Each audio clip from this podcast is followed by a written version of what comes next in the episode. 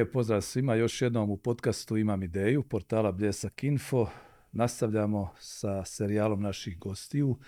I dalje smo u sferi poduzetništva, realnog sektora, dakle privatnog sektora. U novije vrijeme nekako mi idu ljudi sa velikim iskustvom, ali još uvijek mladoga duha da i dalje se nose sa svojom idejom. Moj današnji gost, gospodin Davorin Dodik, utemeljitelj, vlasnik, prvi čovjek poduzeća Duga Tehna. Kasnije ćemo mi predstaviti Duga Tehnu, ona je poznata u Bosni i Hercegovini. Vrlo je kompleksan sistem u međuvremenu. Počelo je da kako sve jednostavno, ali prije svega kazat ću da je Davo rođeni Hercegovac, rođen je ovdje u Gradnićima u Brotnju, školovao se u Mostaru i onda je, s obzirom na tehničko obrazovanje, krenuo raditi u tvrtkama koje su nudile priliku za ono što je on nosio u sebi. Duga tehna nastala je 1990. Dakle, 33 godine su već iza. Da. Kako je to sve počelo, Davor? Ha, počelo je kao i puno nekih firmi iz želje za nečim. Ja nisam mogao tada reći šta je to što ja želim, ali znao sam da, da s onim što sam imao, što sam radio, nisam do kraja zadovoljan. Znao sam da bi mogao više. Dakle, počeo sam, počela je firma 90. godine u jednom malom prostoru za koji sam imao novac. Za koji sam imao novac, ali za robu nisam imao novac. Mora biti jasan, za robu sam posudio novac. I ono, korak po korak, mic po mic, smo išli, širili se i rasti došli do ovoga današnjeg. No, međutim, cijelo vrijeme je bila jedna vodilja koju i dan danas zastupam, da moramo raditi ljudski pošteno kvalitetno. Dakle, da moramo voditi računa o kvaliteti. Ako govorim o kvaliteti, ne govorim samo o proizvodu da je on kvalitetan, nego da je to jedan kvalitetan odnos. Kvalitetan odnos unutar firme, kvalitetan odnos spram društvom, s zajednicom, spram potrošačem, s cijelim dobavljačem i tako dalje, cijelim lancom. To je taj kvalitet koji ja podrazumijam, a ne samo je li, ne znam, neki proizvod kvalitetan, nije kvalitetan. Naravno, i on je vrlo bitan, ali kompletna jedna kvaliteta. I to je kvalitetnost i, i pouzdanost. Dakle, ako smo rekli da će nešto biti, bit će. Ako ne može biti, rekli smo da neće biti. Dakle, nismo, nismo vas zavodili u zablu pa rekli bit će, a nema. Da, zato se je održalo 33 godine i trajat će tako još. Ja sam onu službenu dobrodošlicu malo i preskočio, ali evo, dobrodošla duga tema, dobrodošao Davor još jednom i hvala za ovaj uvodni dio. A, ljudi kad naiđu pored vaših radnji, ono, imaju percepciju vjerojatno trgovine bojama, lakovima, materijalima koji idu, jel tako, uz graditeljstvo, ali zapravo Duga Tehna, rekao sam u uvodu, je puno kompleksnija firma. Da svakako. E, trebalo bi nam jedan puno veći, duži e, e, elaborat da, da to privedemo i da, da objasnimo šta je sve Duga Tehna. Duga Tehna je krenula sa trgovinom, isključivo sa trgovinom. No, međutim, kroz svoj razvoj imala je nekve faze gdje je, pardon, gdje je, gdje je rasla, razvijala se i dopunjavala djelatnost. Moja, moja osobna želja cijelo vrijeme je bila proizvodnja. To mi je cijelo vrijeme bila nekva želja, ali teško je do toga doći. Teško je doći iz više razloga. Nemaš dovoljno sestava. U to vrijeme banke, kamate ogromne. ali, što sam rekao, dobar odnos prema dobavljačima, prema kupcima i tako dalje, dobar odnos prema partneru iz Italije i dobro povjerenje koje smo mukotrpno stekli, omogućuje nam već 99. godine nekakav pokret, pokretanje nekakve proizvodnje. Dakle, dakle, Duga Tena nije više samo trgovac, nego je i proizvođač. Pa onda sa istim tim partnerom 2007. stvaramo novu tvoricu, San Marko Duga Tena, koja i dan danas djeluje, koja većinu svog, većinu, odnosno 90%, preko 90% izvozi. I to su ti, ti nekakvi odnosi, odnosno to je ta jedna slika malo šira od dugite, malo šira. Imamo još tu. Da, da, da. Doći da, da kako nared još poneka informacija. Ono što je uvijek zanimljivo u samim počecima, Davore, kako zapravo odabrati pravi put? Ponešto se kazali o načinima kako se posluje, kako biti poslovan, kako biti pošten, kako biti etičan i tako dalje, ali ipak u jednom trenutku vjerojatno čovjek razmišlja što je to najbolje, kojim putem da krenem. Kako se tu postaviti iz pozicije kad čovjek baš starta? ja mislim da u startu treba ne biti megaloma. Dakle, ima jedna stara izreka, pruži se neki koliko ti je jorgan. Inače, trče noge, bit će hladno. A, ići korak po korak. Ja sam tako radio. Dakle, jednostavno bio sam ograničen, sa, limitiran sa svim aspektima, sa novce, sa prostorom, sa svim i svačim sam bio ograničen, ali sam išao malo pomalo i svaki dan nešto novo radio i nešto novo doprinio. I od toga nešto novog ulagao u novo i onda je to tako raslo. To je, evo da, da, da kažem, i nekakva špranca za ljude koji žele nešto raditi. Ne treba se bojati, ali ne treba očekivati da će med i poteći. Ne. Hoće možda nakon puno znoja i suza. Krvne ispunjati. da. A kad je u pitanju ova branša, ona je specifična, da kako što se više gradi, to se više i potrebuju materijali koje vi nudite. Međutim, postoje tu da kako razni izazovi na tržištu, kako kod vaših dobavljača, tako i kod kupaca, mijenjaju se tehnologije. Kako se nositi sa svim tim kroz sve ove godine? Pitanje je dobro. Odgovor je malo teži. Dakle, što se tiče tehnologija, same boje. Ja se moram vratiti natrag za svojih 30 ili 25 ili oko prilike tih godina, kad sam već tada pohađao puno nekih seminara, obuka, e, e, e, da, da, da nešto naučimo boji. I onda kad sam to pokušavao na neke ljude koji su već neki, ajmo reći, moler, pokušavao u to vrijeme prenijeti na njih, onda kaže šta ćeš ti meni govoriti, ja molim 40 godina. Ok, ali ono što je prije 40 godina, igrom slučaja znam čime se radilo 40 godina prije toga, nekvim tonom, nekvim krećom i tako dalje, ima li toga više? Nema. Onda ne vrijedi ništa to što si ti radio tada. Moraš se uklopiti u ovo današnje. Tako da i ovo što mi danas radimo, prije 30 godina tog nije bilo, uglavnom bilo je neki stvari, ali mijenjaju se stvari. Ta tehnologija je dosta komplicirana i dosta skupa. Mi, obzirom na poziciju, gdje smo, geografsku poziciju, nismo imali tradiciju, nismo imali kadrove. Pa smo tu muke mučili. Ljude tražili sa strana, dovodili da nas nauče. Ovaj, I to je ta jedna, jedna specifičnost koju je trebalo savladiti. Sad već malo se lakše diše.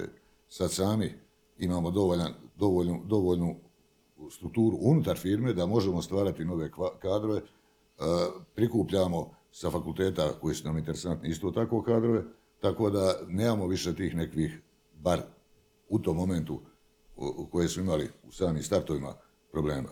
S druge strane, mi smo razvojni laboratorij osnovali prije nekih 6-7 godina, a prije toga smo kupovali licence.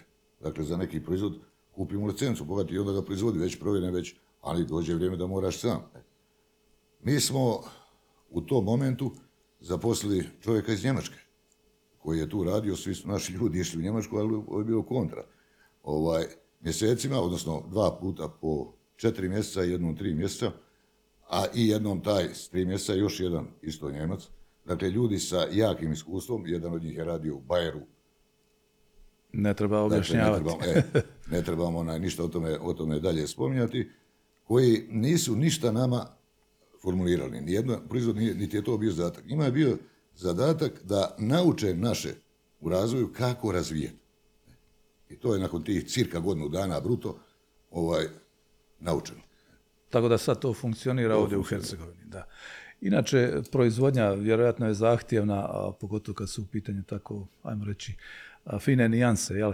Ovaj, kako to sad kod nas izgleda u praksi? Je li recimo bitno području na kome vi djelujete, da ste baš vi tu, imate li potporu općenito, kako privatni sektor u novije vrijeme ovaj, ima od strane vlasti potporu ili nema eventualno? Pa, to je isto pitanje, može biti za nekoga drugog. Zašto to govorim? Pa nekad se osjećam da bi bilo bolje da vlast ne podapinje. Neću reći da je sve loše ali ima puno stvari loši u odnosu na koliko ima dobri. Ta situacija, ja ću jedan najsvježiji primjer. Danas mi je igrom slučaja rođendan. I danas, Čestitam. Hvala lijepo. A i danas sam učestvovao na jednoj aukciji, odnosno licitaciji zemljišta. Devet godina tu parcelu ja gonjam. Da bi nakon devet godina to se riješilo. Ništa se umeđu vremenu nije promijenilo. Dakle, nikakav zakon se nije mijenjao po tom pitanju od 2014. godine, ali neko je sjetio da to može se uraditi, a osam i pol godina ne može. Falio jedan papir, jel? Nešto je falilo. Ja, ja sam dao sve što, što, što, što je trebalo moje. s druge strane, s druge strane e, taj plac da je bio prije pet ili šest godina, prije pet ili šest godina, danas bi već na ime bila tvornica koja je imala tržište. Sad tog tržišta više nema, tog. Biće neko novo, ali tog nema. Znači, e, kad govorimo o vlasti, vlast nije svjesna šta je to bitno i šta je to, šta je to što je važno. Može biti da vlast konta, pa šta je bitno Davor, je li to bilo 2014. ili 2023. Ali je bitno. Da. to, sam, to sam spomenuo jedan svoj, svoj primjer. Bogu hvala da je to riješeno. Bogu hvala napokon da je to riješeno. Ali nije moralo to toliko čekati. Ništa nije desilo. Ta, ta, to brdo je i sada gdje je bilo i 2014. gdje je bilo prije milijardu godina. Ali i dalje se ne može baš jasno kazati zbog čega toliki zastoj. Ne, ne, ne. Da. A dobro, općenito kad gledamo, o, evo, spominjete da su dolazili ljudi iz Europe, dakle oni najrazvijeniji, najrazvijenijih zemalja raditi ovdje, ovaj, mada su to iznimke, one, one puno znače i puno, puno definiraju sve ovo ovaj, što se događa. Kako je uopće poslovati u relativno malome, na malome mjestu? Je li, recimo, isplativije dođu, nekad misli, bolje da odam neki, neki veliki grad, tamo, tamo su veće prilike, bolja infrastruktura? Pa, moguće da se nekad i, i, i na tu temu razmišlja. No, međutim, ja smatram da neko mora ostati u tom malom mjestu. I u mojim gradićima. Mora neko ostati. Mora neko tu raditi. Ja, opet ću jedan primjer iz, iz tamo nekih 90. godina, u Sloveniji tražim neku firmu sasvim druge branše, moja žena druge branše bila, pa radi nje, u nekom selu koje se zove Volčija Draga, dakle Vučija Draga, onda znate sami po imenu gdje je to selo prođeš po tri, četiri sela da dođeš do toga sela i onda tamo naiđem na tu neku malu tvornicu, ali pred njom je parkirano 20 do 30 auta. Dakle, najmanje 20 do 30 radnika u tome četvrtom selu po redu. E. I to treba imati na umu. E, ako svi odemo u Mostar, svi odemo u Sarajevo, ko će ostati u Čilju, ko će ostati u Grenči? Dakle, dakle, mi moramo stvarati, stvarati ljudima na kućnom pragu što je moguće bliže njegovu egzistenciju, da on može tu ostvariti ono sve što treba ostvariti. Naravno, to nije lagano. Moramo se tu mi vratiti 30-40 godina nazad, pa su sela Brotnju bila prazna, jer su ljudi otišli u Mostar, otišli u Đuru Sara, otišli u Almini, otišli ovdje i ondje. Onda je rat to se nešto vratilo, pa zar bi sad trebalo i drugi put ponovo nekav egzodus, ovaj, dosta i ovaj egzodus koji ide prema zapadnoj Europi. Da. Spomenut ćemo njega nešto kasnije, ali u ovom trenutku uh, bih htio malo da elaboriram ovo spomenuta je poštovana supruga, dakle obiteljska tvrtka, obiteljski biznis je u pitanju. Meni je poznato da su vaša djeca se također uključila, dakle druga generacija je uspjela preuzeti na sebe veći dio obveza i nastaviti obiteljski biznis. Koliko je to bilo teško ili lako? Kako je zapravo ta strategija išla da se to uspije? Ništa nije lako ja ne znam šta bi to bilo lako. No međutim, i ja i žena, ja moram reći ipak ja prvo, pa onda žena, žena se priključila 94. godine e, u filmu, smo nosili to. Puno noći nespavanja, puno putovanja, puno hodanja, malo, malo kontakta sa djecom, djeca su bila tada mala, djeca su bila tada mala, moja čerka, ona je druga po redu, znalo je se desiti da po tjedan dana ona mene ne vidi. Ja bi nju vidio ujutro kad spava i kad dođem kući opet ona spava. Ali tek u nedjelju bi me vidjela. Ona. Znači, i nisu to, nisu to lagani momenti. Puno odricanja, da. Tako je. E. A onda je došlo vrijeme da se i djeca uključe u posao. Pa je najprije uključio se Zlatko, pa Suzana, pa Dario, kako jesu po, po, po starini. To ima svoj blagoslov, ali ima i svoje prokletstvo. Dakle, blagoslov je što nisu nijednog momenta morali misliti gdje ću ja tražiti posao. A prokletstvo je jer sam ja odredio posao. Sebi sam odredio sam, a njima sam odredio ja. I to možda nije pošteno. Jer sam ih bogati ukanalizirao u to i ti, ti tu trebaš znači, raditi živjeti od toga. Naravno, Nije bilo ucjene, nije bilo nikakvih... nikakvih uh, ne bi ni moglo. Da se ljudi nisu našli u tome, ne bi ni moglo. Da. Oni daju sve od sebe ja sad gledam njih, a u godinama su takvim kao ja kad sam počimao, ovaj, gledam njih, rade istom onom snagom, istom onom energijom kao što je radio prije 30 godina. Od jutra do noći, odnosno ne samo do noći, nego do 11. Uh, kad je u pitanju njihova percepcija, idu li oni korak dalje, imaju li neke svoje dodatne vizije koje možda jednoga dana žele dovesti na, na višu razinu sve to? Naravno. E, ja sam ovaj, ovaj svoj dio koji sam radio u firmi koji još uvijek radim, malo zamrzao ima neko godina. Da to počnu oni baš bez, bez mog uticaja. Ja gledam to sa strane malo, tu sam, ali nastojim to prepustiti što je moguće više. I moram reći da je puno stvari urađeno bolje nego da sam ja vodio to. Dakle, moguće da se ja postigao svoj maksimum. Što znam i što mogu, dotle sam dogurao. E, I to je krenulo puno bolje od kad ja gledam sa strane, nego da sam u žiži, da sam u sredini toga. I, i, i, i mislim da je to dobar korak i dobar iskorak i za firmu i za budućnost firme, a i za djecu. Dakle, oni samostalno, ni jedno još nisam pobio, ni jednu njihovu odluku, ni jednu, apsolutno, znači, slovim brojom nula, a firma Fercera. To je po meni najvažnija stvar. Da. Nekada u mladosti, između ostaloga, studirao sam i marketing i mnoge stvari marketinške i danas volim promišljati na način kako to struka ovaj, eh, propisuje, da kažem tako. Primijetio sam kod Duga Tehne da ima puno dobro ugođenih stvari, da je, da je uočljiva, ali ne nametljiva, da je onako otmjena i elegantna, moje viđenje. Da kako, ovaj, Davore, vi to još bolje znate, ali uloga marketinga, koliko je bila, bila presudna i koliko se i na koji način ovaj sve to pazilo? Pa gledajte, sam marketing, ja nisam stručnjak u odnosu na tebe, znači i ti, ti ga moja čerka je studirala ga. Ovaj, ja nisam, ali znam da donosi. U meni je on dosta širok. Rećemo, dvije stvari koje su po meni bitne u tome je dosljednost i pouzdanost. Rekao bi čovjek, pa dobro, šta ima to veze s marketingom? Ima. Na taj način pridobivaš svog kupca i zadržaješ ga. Jer on može u tebe vjerovati, on zna da je to tako kako si ti rekao, kako je dogovorilo, kako kako, kako su nekvi uzusi normalni. E. A, jedan primjer ću navesti iz korone, mi imamo te linije ustaljene dostave u BiH,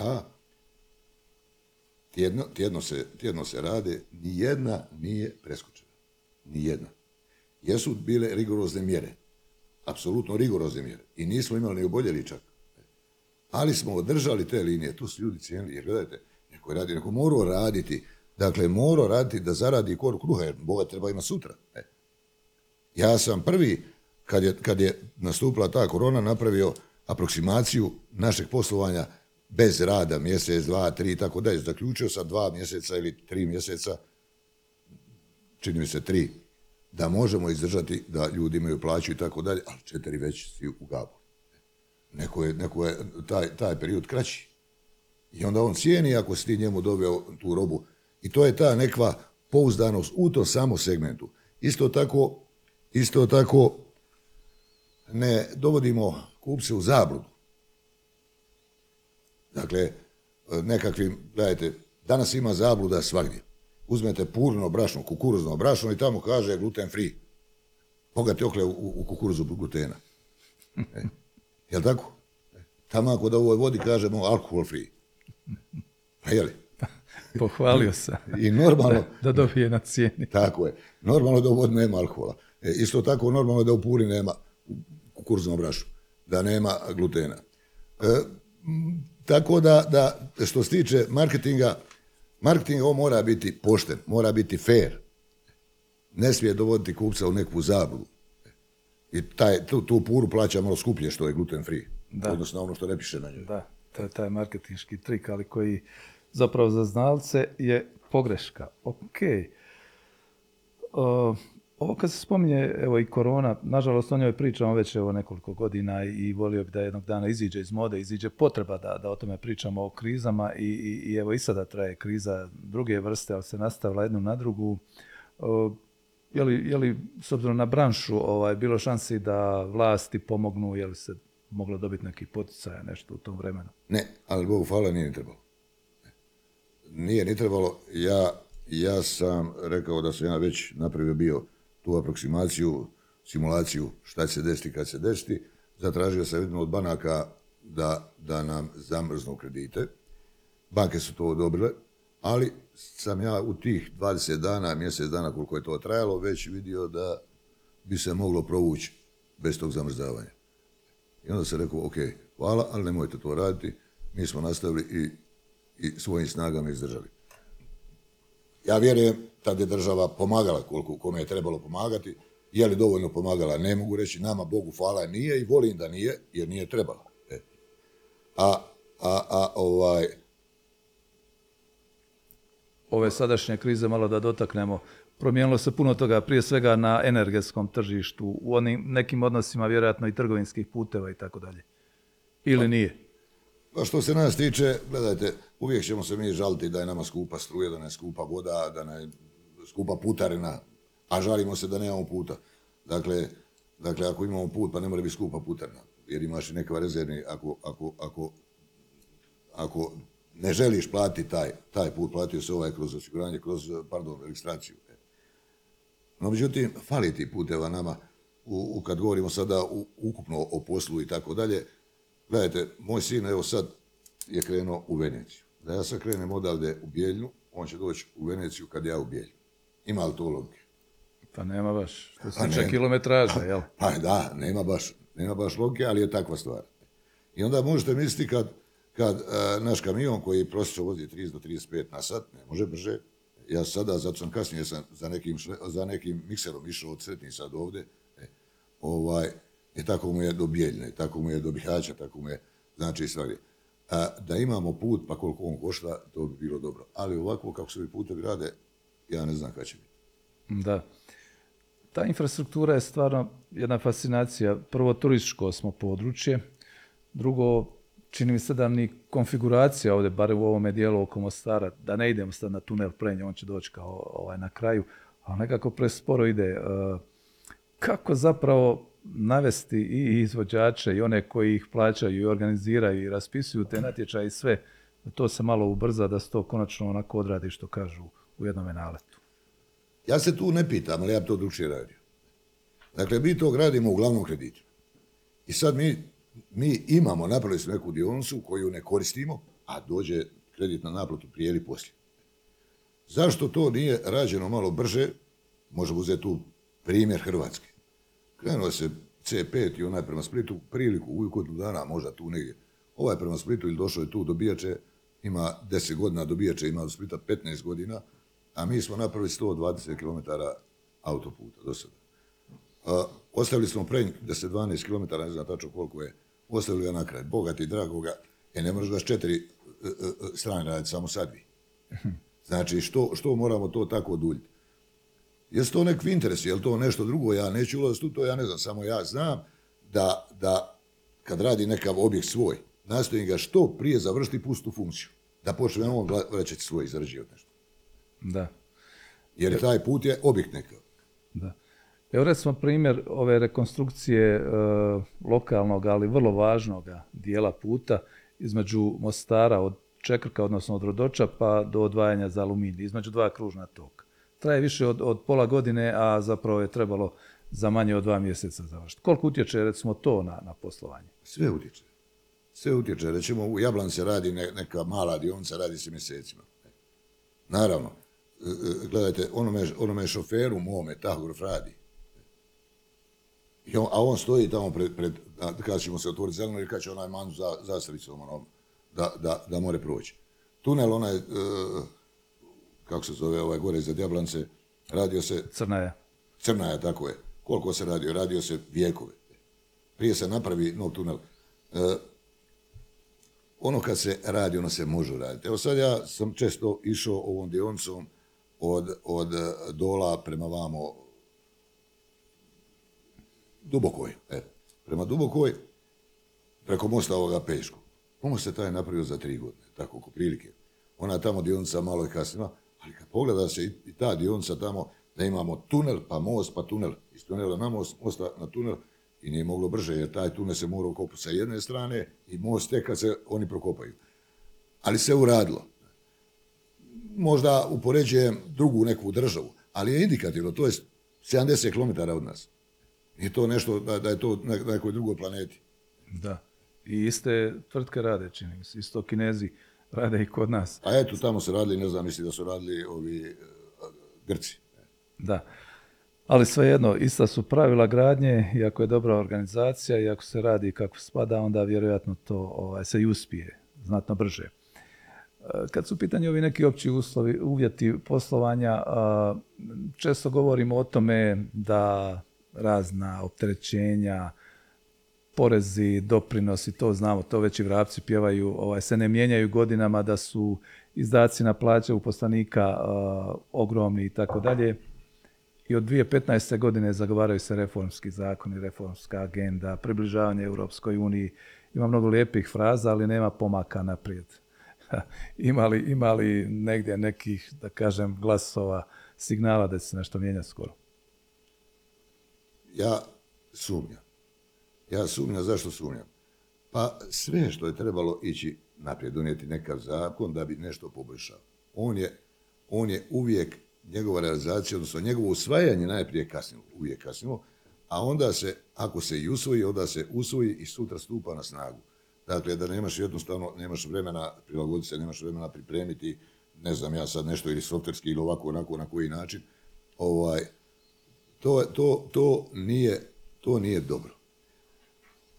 Govori se o, evo, godinama se govori minimalna plaća, ne znam, tisuću maraka, je tako? Godinama se govori do sa 69 spusti, ne znam, na 40, 50, dobro malo drugčiji bio obračun i tako dalje. E. Niko nije izašao sa nekom računcom da kaže šta će se desiti ako smanjimo doprinose sa 69 na 65. Šta će se desiti ako uradimo ovo i ako uradimo ono. Ne, nego jednostavno to kaže čeka proceduru, e, bit će na, na, na, na vladi, bit će na ovome parlamentu i na tome završi. Umjesto da neko kaže rezultat tog je pozitivan, negativan, koliko negativan ili koliko pozitivan, da se ima nešto egzaktno, nego onako od, od, od, od, od čejfa, od želje i volje nekoga šta, kako će to prezentirati, bit će to dobro ili neće biti dobro. Da, ali u novije vrijeme čitao sam neke ekspertize koji su radili, eksperti, stručnjaci koji su mogli to i znali to izračunati, recimo i kada je u pitanju smanjivanje stope doprinosa, odnosno promjena zakona o doprinosima, porezu na dohodak, ali e, bilo je dosta govora i o ukidanju, barem privremenom akciza, promjenjivoj stopi PDV-a, dakle sve, sve izračunato i na neki način ne bi se narušila stabilnost budžeta, odnosno proračuna. Ipak nije prošlo. A koliko je onda to demotivirajuće za, za jednog poduzetnika, za čovjeka koji godinama radi u takvim uvjetima da kaže pa zašto bi se ja ovdje mučio? Gledajte, mi danas imamo PDV 17% zadnjih 15 godina. E, imamo porez na dobit 10% isto zadnji, ja mislim 15, ne znam točno. Ali ja znam kad smo imali porez na promet 32%. U tom vremenu, u mom vremenu kojem ja radim, bio je i 32%. Porez na dobit je bio 30%. Mora reći da je se kralo i jednog i drugog. Jednog i drugog. Kad je sa 32 pao na 17%, misli, do duše nisu to isti porezi, ali svejedno, dakle, interes, odnosno motiv je pao. Sa 30 na 10 je motiv pao. Oprihodilo se više sa 10% nego sa 30%. Jer nema više motiva da se zavlači ruka u tuđi džep, ipak je država tuđi džep, nije to moj džep. Da. Mi smo kod ovih poreza samo nekva transmisija, samo ne, neko posrednik koji prikupimo to i damo državi. I se ja ništa iz svog džepa tu dao. To je njeno. Ali kad je to u mjeru, onda manje je, manje je motiv za, ja moram reći, otvorno za krađu Kako se dručije to mora reći, možda mora nekako ljepše. Da. Jedna tema koja se ovdje nameće, a često je elaboriramo u ovome podcastu, kad govorimo o ovim zajedničkim interesima, dakle i lobiranju za, za bolju poslovnu klimu i za manje namete, na poduzetništvo općenito je to udruživanje. Evo imamo dosta udruga u Bosni i Hercegovini, imamo i ovu koja je u neku ruku krovna jer je socijalni partner udruženja poslodavaca federacije. Mi ovdje u Hercegovini imamo asocijaciju poduzetnika Hercegovine, udruga Brotnje, udruga Posušje, vjerojatno još neke koji se sad ne mogu sjetiti. A, zapravo na neki način nužda natjerala ljude da se udružuju i da dodatno tu se i angažiraju i troše nekakvo vrijeme da, da bi pomogli sebi. koliko efekta ima od, od svega toga? Ja ne znam o efektima, ne bi, ne bi mogao, efekti, efekti su nešto što je egzaktno, što se može izmjeriti, dokazati, pokazati, ali, ali e, zadovoljstva ima. Zadovoljstva ima. E, ja sam, Duga Tehna je član i asocijacije poduzetnika Hercegovine, a isto tako je član čak i osnivač, jedan osnivača udruge poslodavaca Brotnja. Šta bi bila svrha, odnosno danas, danas šta je to šta se dešava i šta to pruža zadovoljstvo? Pa pruža zadovoljstvo što, rećemo, Brotnja je mala sredina, ali nisu se ipak svi znalo, kada je svak svak zna, zna možda izviđenja i tako, ali ovako malo bolje se upozna. Mi smo kroz tu udrugu se dobro upoznali, e, razmjenjujemo informacije, razmjenjujemo iskustva, sve to pomaže. E, ako je moguće da međusobno nešto trgujemo, radimo, usluge kakve i tako dalje, međusobno to radimo. E. I to su po meni vrlo, uh, zabavljamo se, druženja nekva neformalna, van udruge same. Znači, to su sve nekve pozitivne stvari koje, koje su donijele. Naravno, i kod nekvih uh, potreba prema višim instancama, teža je riječ udruge nego pojedinca. I to treba biti jasno, znači, ta udruga ipak mm, uzima, uzima, odnosno pokriva 35, ja mislim u Čitluku 35, 37, tako negdje ovaj poduzetnika sa velikim brojem e, zaposlenih, sa velikim prihodom, odnosno velikom dobiti. Ovaj, I naravno da, da neko gleda na to malo drugčije nego na dugu tehniku koja ima manji broj zaposlenih, manji prihod, manju dobit nego ta udruga. Da, u konačnici pojedinac koliko god jak igrač bio ipak sam. Tim je, tim je, tim je jači. Da, da. Dobro, znači poruka je da zapravo e, to ima efekta onako malo za obilaznim putem, ali prije svega ima tog zadovoljstva, ima te nekakve slobode da se ljudi udružuju zajednički, ovaj, razmijene poneku informaciju i, i što već. Tako da i to unapređuje ovaj poslovanje. E, spomenuto je u jednom dijelu razgovora da Duga Tehna uspjeva kazat ću tako, regrutirati svoj važan kadar, dakle one stručnjake koji, koji razvijaju i novu proizvodnju, nove proizvode i nove načine poslovanja. međutim, općenito često ovdje čujem u podcastu od gostiju da sustav školovanja u najmanju ruku nije dovoljno jasan, transparentan, na čemu je naglasak, koji su to kadrovi danas zapravo važni, na što bi trebalo obratiti pozornost da se više forsira i tako dalje. Kako je tu stajalište? Čini mi se, rečeno je da se može naći ovaj dobrih kadrova. E, još uvijek kadrova, još uvijek kadrova one struke, znači u nama su kemijski, kemijski tehnolozi, to je nama najvažniji kadar. Još uvijek to je deficitno. Jedan dio stvaramo i sami, rekao sam da i po fakultetima nešto, nešto prikupljamo, beremo unaprijed, znači beremo unaprijed tu. A što se tiče ostalih kadrova, gledajte, uvijek dobra firma i dobar zaposlenik. Nađu se. Nađu se. Nisu dobri ljudi, odnosno ljudi koji znaju raditi neka endepska vrsta. Ipak njih postoji. Postoji širok jedan, jedan krug. Naravno, i sama firma mora imati svoj odnos prema tom zaposleniku, da je on fair, da je pošten, da vrijednuje njegov rad. Ne beskonačno je, ne može beskonačno, nema, nema mogućnosti, ali koliko je god moguće da, da vrijednuje njegov rad. Što se tiče školovanja, Prošlo je vrijeme školovanja, čini mi se ono da je se moglo reći završio neku školu. Ili fakultet, svejedno je. Može biti da je nekva inflacija tih školovanja, tih škola, tih uh, visokih škola, pa se onda pa manje vrijede. Može biti da je i to. Ali, bez obzira na to, do pojedinca, do samog tog čovjeka koji je završavao, išao u tu školu nekakvu, do njega je hoće li on znati ili neće. Ako on ima želju, ima volju, ima motiv, on će naučiti ono što treba raditi i to će on vrhunski raditi. Jer Nijedna škola neće njega naučiti baš za ono što, što on radi. Uvijek će to biti nekakvi još modifikacija. Ali kad on ima želju i volju i ulaže sebe u to, onda će on to lako naučiti i onda može i napredovati i ići dalje. Bez, bez njega džaba škola i, da, da, da, su svi na njime baš. Diploma je samo list papira. Nije samo list papira, ona treba, ona treba. Ali ne znači ako, ne zna, gledajte, list papira i odnosno diploma, ja ću reći, ako se zapošljavam u nekoj, nekoj državnoj, društvenoj i tako dalje, tamo moraš biti, ne znam, ja diplomiran, onaj ovaj, kod mene i kod privatnika. Možeš ti biti bravar da budeš dobar ekonomist, ako znaš ekonomiju. Možeš biti ekonomist, ali ne znaš knjigovodstvo, šta ćeš mi? Ne znaš, ako govorim sada u knjigovodstvu ekonomist. Šta ćeš mi? A znači, znači, bitno je šta ti znaš rad. A papir je dobar. Papir je dobar u svakom slučaju ako nešto stoji za njega, ako stoji neko znanje. I one daje veću mogućnost, veća šansa ipak da čovjek s papirom zna više nego onaj bez papira. Da, u ostalom to je ulaznica, bez ulaznice ne može mogući. Ali evo, ponešto je kazano, ipak recimo ljudi koji se prijavljuju ili se žele jednog dana prijaviti na oglase, evo ponekad vidim i čujem vaše oglase, ovaj, zapošljava se uvijek nove. Uh, što od njih očekujete? Što da sa sobom donesu? Kakve, kakve sposobnosti, kakve karakterne osobine?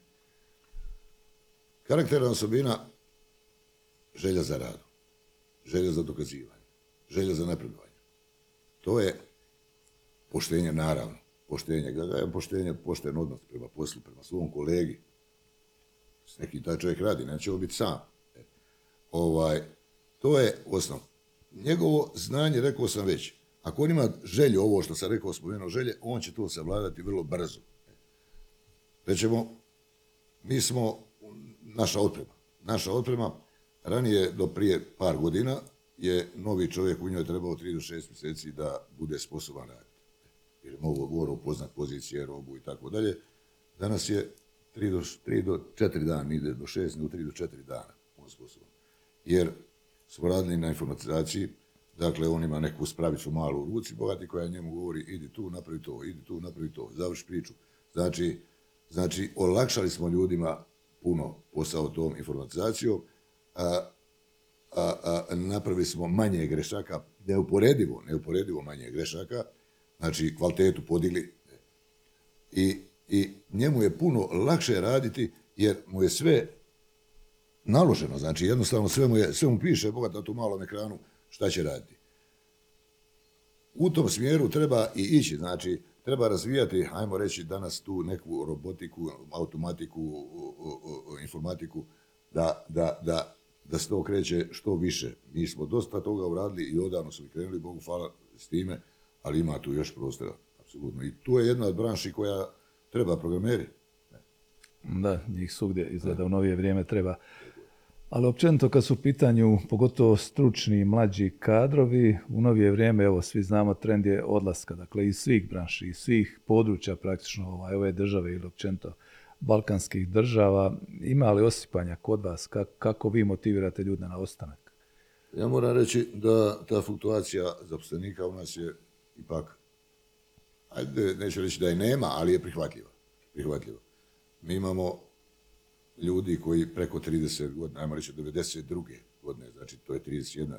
32. godina, rade kod nas 30, 25, 20, tako dalje godina. Šta to opet pokazuje? Pokazuje jedan dobar odnos njih prema firmi i firme prema njima. E, nemamo znači nekih problema sa odlaskom, naravno, tu i tamo se, tu i tamo se desi, ali ja sam zadovoljan. S druge strane, s druge strane još uvijek uspijevamo naći te ljude koji nam nedostaju, fale. Dokle se to tako moći, ja ne znam, bogati, jer ovo, ovo što je, je. Ovaj, ne može niko predvidjeti hoće li uh, dogodne faliti iz brotnja 2000 ili, ili, ili, ili 700 ljudi ili koliko će, koliko će, ili 8, ne znam ja to.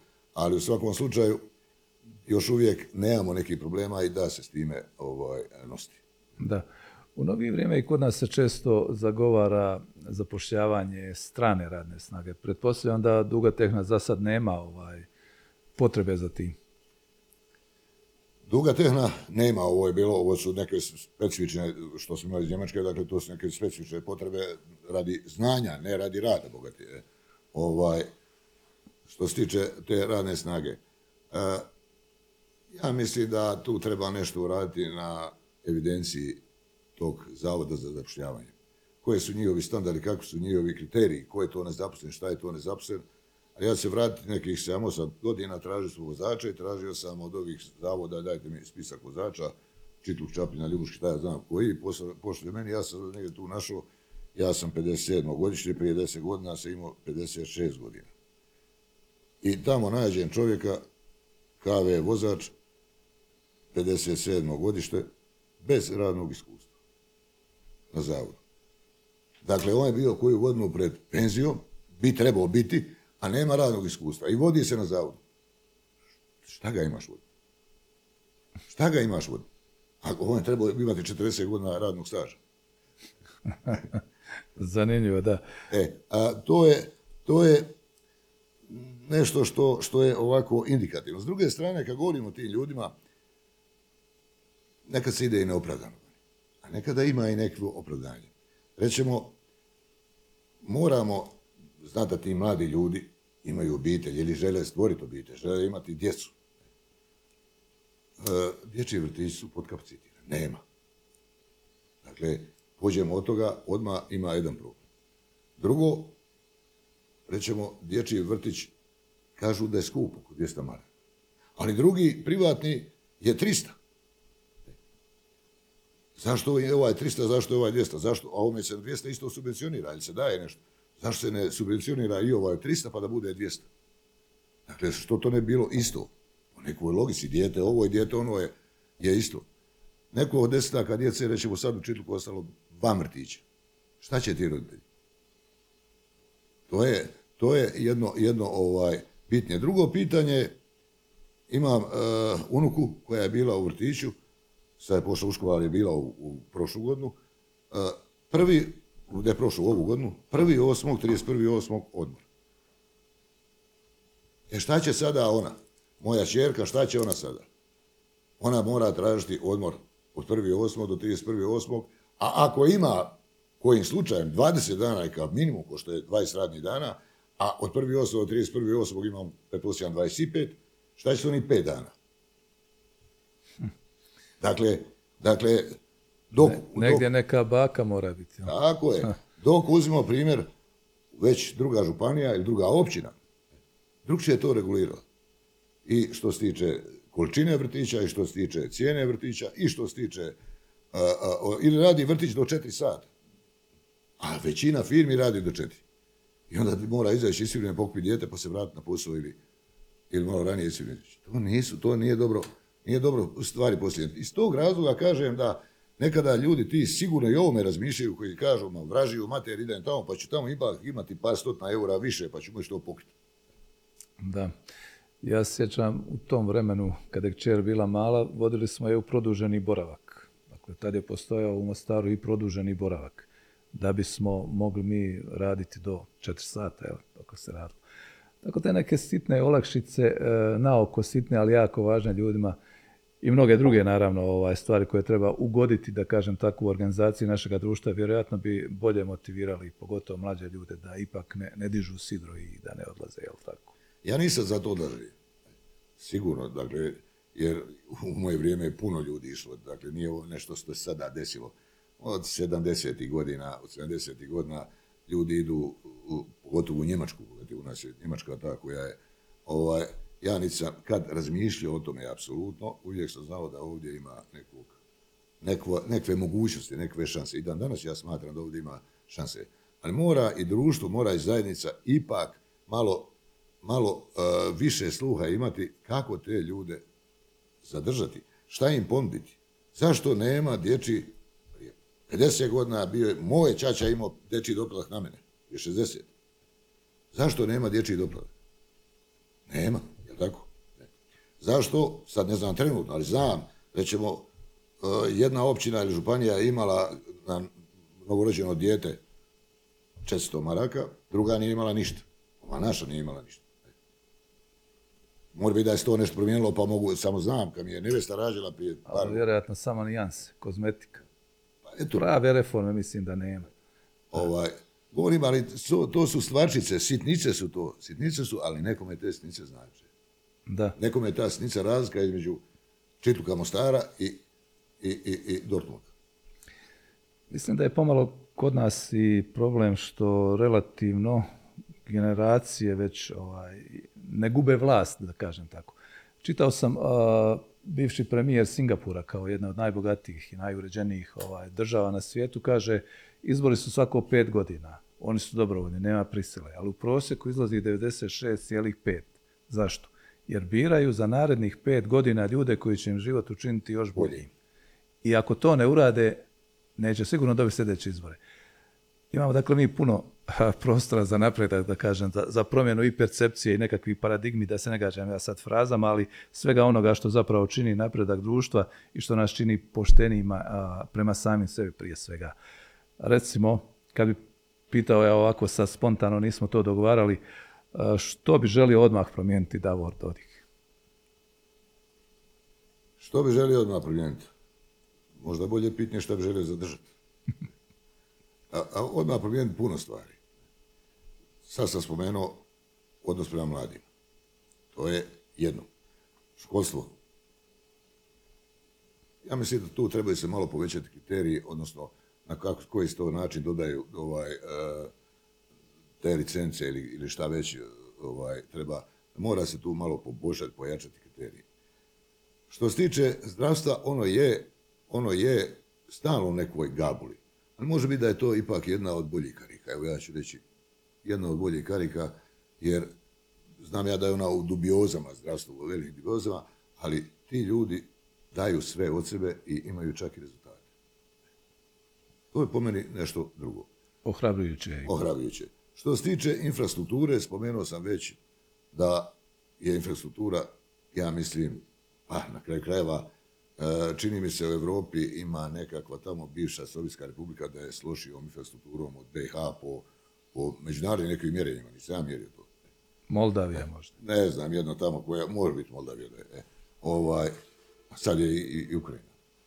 Da, sad. nažalost, da. E, da. ovaj, dakle, to stvari ima tu puno, puno raditi, ali treba raditi. Treba raditi. Spomenuli ste politiku, ja ne bi spominjao, ja politiku iz moje butige u bi- u biti tjeram. E. Ali politika određuje nas. Politika nama kroji ove okvire u koji se mi trebamo uklopiti.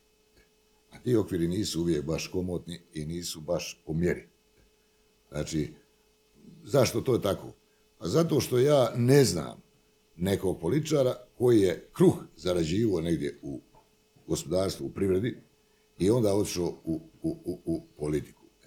On ne zna šta znači to uzeti čekić, on ne zna šta znači uzeti mikser napraviti neku boju ili ne znam, neku treću stvar. Zaraditi onih 100 maraka. Jel? Tako je. Da. Da, Davore, da malo stanemo na loptu, što Davor radi u slobodnom vremenu, ako ga ima? Nisam ga imao, sad ga imam. Dakle,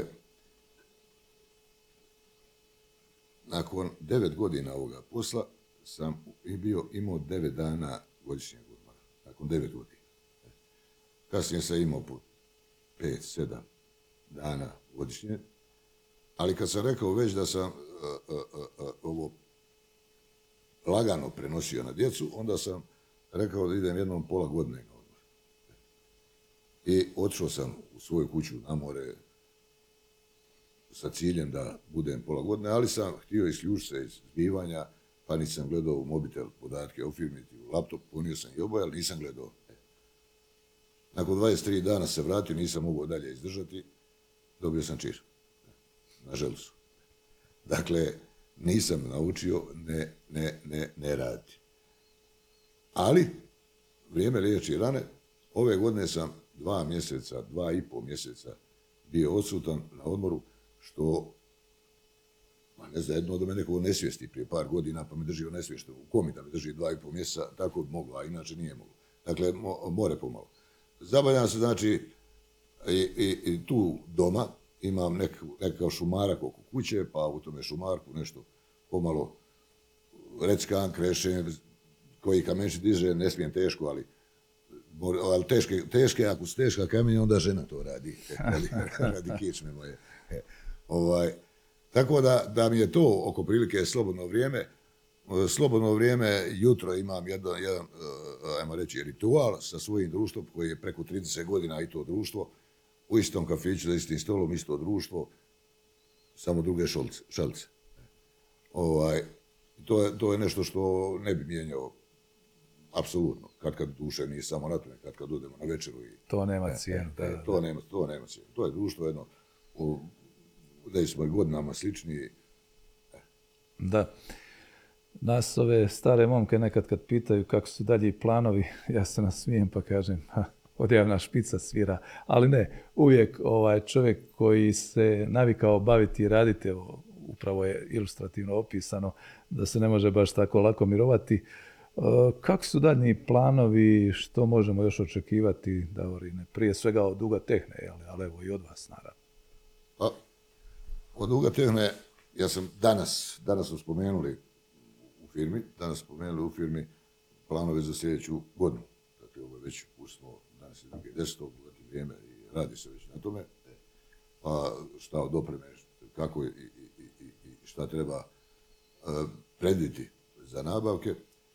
Što se tiče mene, moji planovi su da, da se još više izvučem, znači da više iz, iz firme i mislim da je vrijeme za to, da je sazrelo vrijeme, da, da je dobar potez ovaj što sam učinio, da sam polako na vrijeme to prepuštao. Što se tiče firme, ona će nastaviti dalje u istom smjeru, znači sa onim odnosima koji se ne mijenjaju. Odnosi se ne mijenjaju. Agenda se ne mijenja, osnovno ona što smo rekli, sigurnost, pouzdanost, ovaj. Treba znači širiti mrežu kupaca u pozitivnom smislu. Treba probirati kupce u pozitivnom smislu. Treba širiti asortiman. To radimo stalno. Rećemo, naša unutarnja boja koja je najpoznatija sada Zidan, ona je 2012. godine razvijena, sad ima pet nekvih članova obitelji, Zidan Premium, Zidan Profesional, Zidan Plus, Zidan Klasik i Zidan Hobby. Znači od onoga maksimalno profesionalnog do onoga hobista koji će neku sobu svoju sam obojiti. I takve proizvode znači dalje razvijati, a firma mora pratiti ove tehnološke promjene, mora usavršavati tehnologiju, mora opremu e, redovno ovaj, zanavljati, jer mijenjaju se puno stvari, ono kako sam rekao, prije, 40, prije 30 pa prije 40 godina šta je bilo, nema toga više. Uvijek se nešto mijenja i to se mora, to se mora pratiti. E, djeca, Bogu hvala, svi troje. Udaraju u isti, u isti klin, ima svak svoje zaduženje. Dakle, svak svoje zaduženje ima u firmi i za sada to dobro rade. Ja mi ne sumnje da i neće tako ostati. Da, vjerujemo. Još samo jedno završno pitanje, e, kad se spominje ovo nove tehnologije, razvoj i tako dalje, praćenje svega toga, kakvi su okolišni, ekološki zahtjevi, koliko ih možete pratiti, koliko ste tu dobri? E, to je jedno pitanje koje sam u stvari očekivao sam ga da, da će biti kao važno, a ispalo je na kraju da, da je nevažno. E, ekološki i okolinski zahtjev... Na kraju, ali ne manje važno. da, da, da. da. Ovaj, ekološki, ekološki i okolinski zahtjevi su vrlo važni u našoj branši. Nažalost, ovdje u državi, to nisam spomenuo, još nismo načisto šta mi to želimo. Nisu signalizirani propisi ova dva entiteta, najmenujući da ih zovem imenima, ova dva entiteta. S druge strane, a, ako smo mi certificirali, odnosno odobri naš proizvod u jednoj od država EU, u našem slučaju Hrvatska IGH najčešće, onda mi to prodajemo i Austriju, i Italiju, i Norvešku koja nije član, ali, je, ali, ali iste propise ovaj. Ako imamo nešto u federaciji, sad moram reći, ne znači da to vrijedi u Republici Srpskoj. I to nije dobra stvar. I naši svi proizvodi, apsolutno svi, to se može vidjeti i to su objavljeni na internetu dokumenti, i sigurnosni tehnički list, su usklađeni sa europskim normama o sigurnosti. Do jedan proizvod. Da bi to imali, da bi to imali, opet je Europa propisala ko je taj i koja je to sirovina koja se može ugraditi u taj proizvod da bi on zadovoljio te norme. Znači nije baš da ja mogu to kupiti u Turskoj ili u Afganistanu. nego moram kupiti tu i tu, jer je to odobreno, to je, to je sigurno. Onaj, dok, rećemo, na našem tržištu se pojavljuju proizvodi iz Europe, naravno i van Europe, ali i iz Europe, koji ne podliježu nikvim evropskim normama, jer u svojoj državi prodaje ovakve kao i mi, a za BiH pravi drugu liniju sa sirovinom kakva ispane. Dakle, to su, to su stvari koje se ne bi smjele dozvoliti, koje bi trebalo, koje bi trebalo propisati u BiH isto kao što je propisano u, nek, u normalnim državama. I strogo provoditi. E, Propišemo mi što i šta provoditi, treba e. strogo provoditi, da. Dakle, udio, udio hlapivih tvari, VOC ili HOS, hrvatski sadržaj hlapivi, eh, eh, ne znam, baš hlapivi ostat, ne znam kako se zove, ali, ali VOC je engleski, onaj, on je propisan za svaki proizvod. Koliki može biti i na svakom našem kaže da je maksimalno to, ako je propisano 100, da je maksimalno 100, nije 101. I završna priča.